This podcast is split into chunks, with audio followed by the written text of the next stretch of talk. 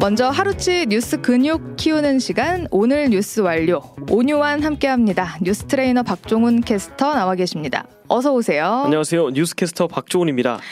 첫 번째 뉴스는요. 이재명 체포동의안 가결. 단식 중인 이재명 더불어민주당 대표, 오늘 국회에서 체포동의안 투표가 있었는데 가결이 됐어요. 그렇습니다. 야당 대표를 상대로 체포동의안이 통과된 것은 헌정사상 처음입니다. 네. 과반 출석 과반 찬성이 이제 요건이었는데 출석 의원 수 295명 중에 체포동의안 찬성이 149표, 반대가 136표가 나왔습니다. 무효가 4표, 기권이 6표였고요. 네.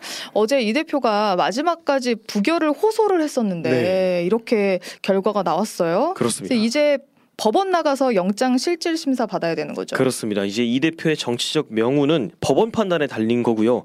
법원이 만약에 영장을 발부하면 당대표 부재가 현실화되는 겁니다. 내년 총선에 대해서 옥중 공천이다라는 얘기가 나오는 최악의 상황이 된 거죠. 이 대표의 리더십이 치명타를 받은 만큼 비명계를 중심으로 대표직을 유지할 수 있겠냐, 이런 거취 논란도 바로 커질 거고요.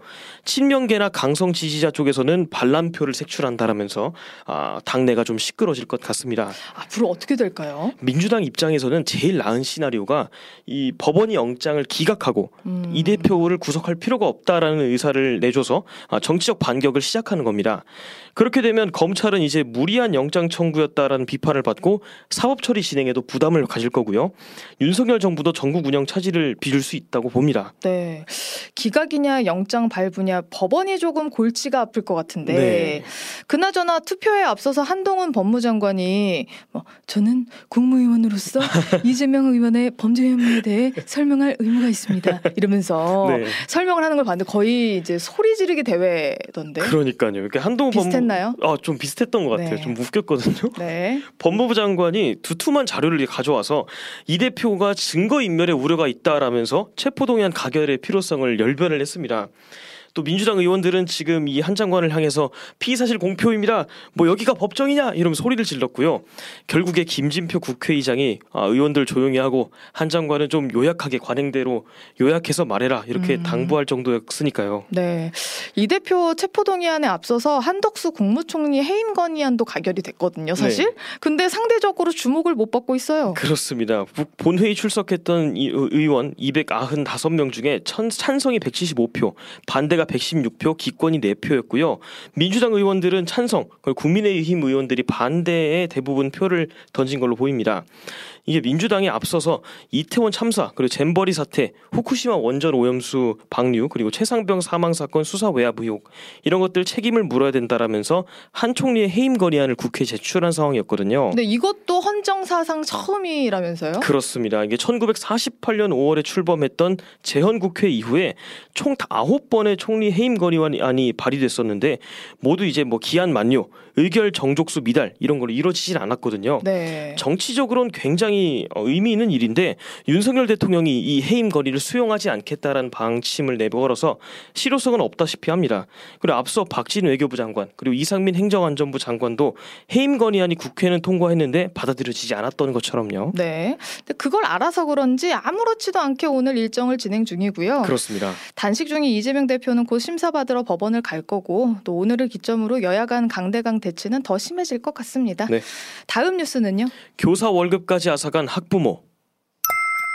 지난 2021년이었습니다. 네. 의정부 호원초등학교에서만 2명의 교사가 세상을 떠났던 사건인데 네. 유족들이 2 교사 모두 학부모의 악성 민원 또 학교의 책임 회피에 시달렸다고 주장을 했고 경기도교육청이 이에 대해서 진상조사에 나섰거든요. 네. 근데 조사 결과 내용이 나왔다면서요? 이영승 교사 건 먼저 말씀을 드리면 네. 지난 2016년에 수업시간 중에 A 학생이 커터칼로 페트병을 자르는 과정에서 손을 다쳤고 네. 이 건으로 학부모 민원이 발생했습니다. A 학생 학부모는 2017년하고 2019년 2차례에 걸쳐서 경기도 학교안전공제회에서 치료비 보상을 받았는데 이 시기 동안 군 휴직 기간이었던 이영승 교사랑 계속 만난 걸로 알려졌습니다. 예. 그리고 이 교사가 복직한 이후인 2019년에도 학생 치료를 이유로 연락을 했고요. 그래서 결국 이영승 교사는 2021년에 200만 원 정도 되는 월급 중 매달 50만 원씩 총 8차례에 걸쳐서 다 합쳐서 400만 원가량의 치료비를 학부모에게 송금했습니다. 네. 이 밖에도 비학생이라는 또 다른 학생이 있었는데 이 학생 학부모는 이영승 교사한테 2021년 3월부터 교사 사망 당일까지 자녀의 부당한 출석 처리를 요구했습니다. 그리고 이 기간 동안 문자만 394건을 주고받았다고 합니다. 아이고, 21년에 이영승 교사가 학부모한테 돈도 갈취당하고 네. 부당한 요구 문자도 받고 일일이 답하면서 얼마나 힘든 시간을 보냈을까 싶어요. 그렇습니다. 네. 김은지 교사와 관련된 조사는 어떤 결과가 나왔어요? 또 다른 사망 교사인 김은지 교사는 교육청이 교육활동의 침해 행위의 주체, 유형 같은 구체적인 연관성을 확인할 수 없었다. 이렇게 밝혔고요. 조사 결과 학교가 학부모의 횡포를 알고 있었음에도 필요한 후속 조치를 하지 않은 점을 보고 네. 그 당시에 있던 학교 관리자를 대상으로 책임을 물을 예정이라고 합니다. 네, 오늘 사실 국회에서 교권 침해를 막기 위한 교권 4법도 통과가 됐거든요. 네. 실제로 학교 현장에서 교사들에게 도움이 많이 됐으면 좋겠습니다. 다음 소식은요? 부산 돌려차기남 징역 20년.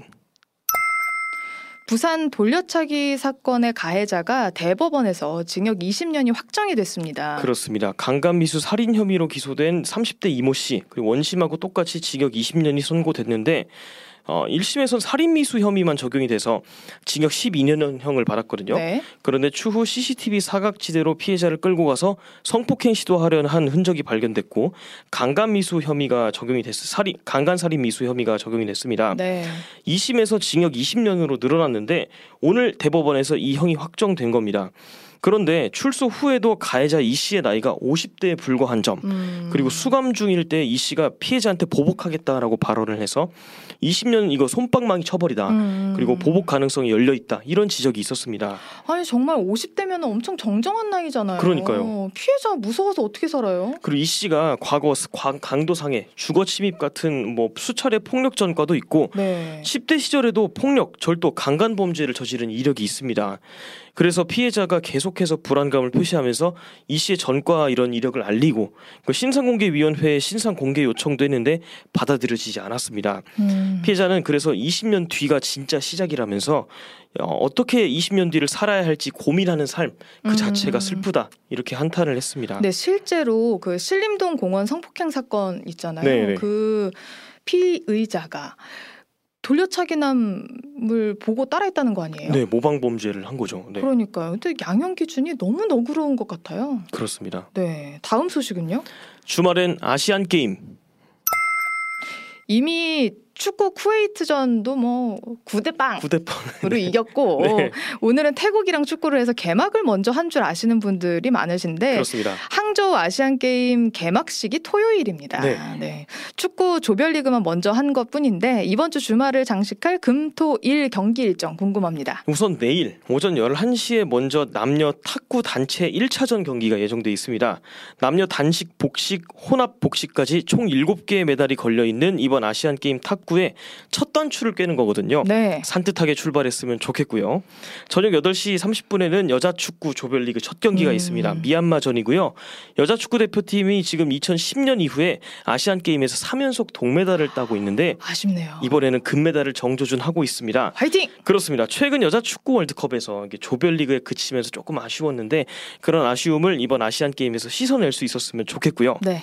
금요일에는 이번 아시안게임에서 처음 열리는 e스포츠 조추첨이 있습니다. 7개 세부 종목의 메달이 걸려있는데 우리나라는 배틀그라운드 모바일, 리그 오브 레전드, 그리고 구 피파 온라인이었던 FC 온라인, 스트리트 파이터 5의 선수단이 나가 있습니다. 예, e스포츠 자리도 국경 높일 수 있습니다. 그렇습니다. 우리 부모님들 듣고 계시죠?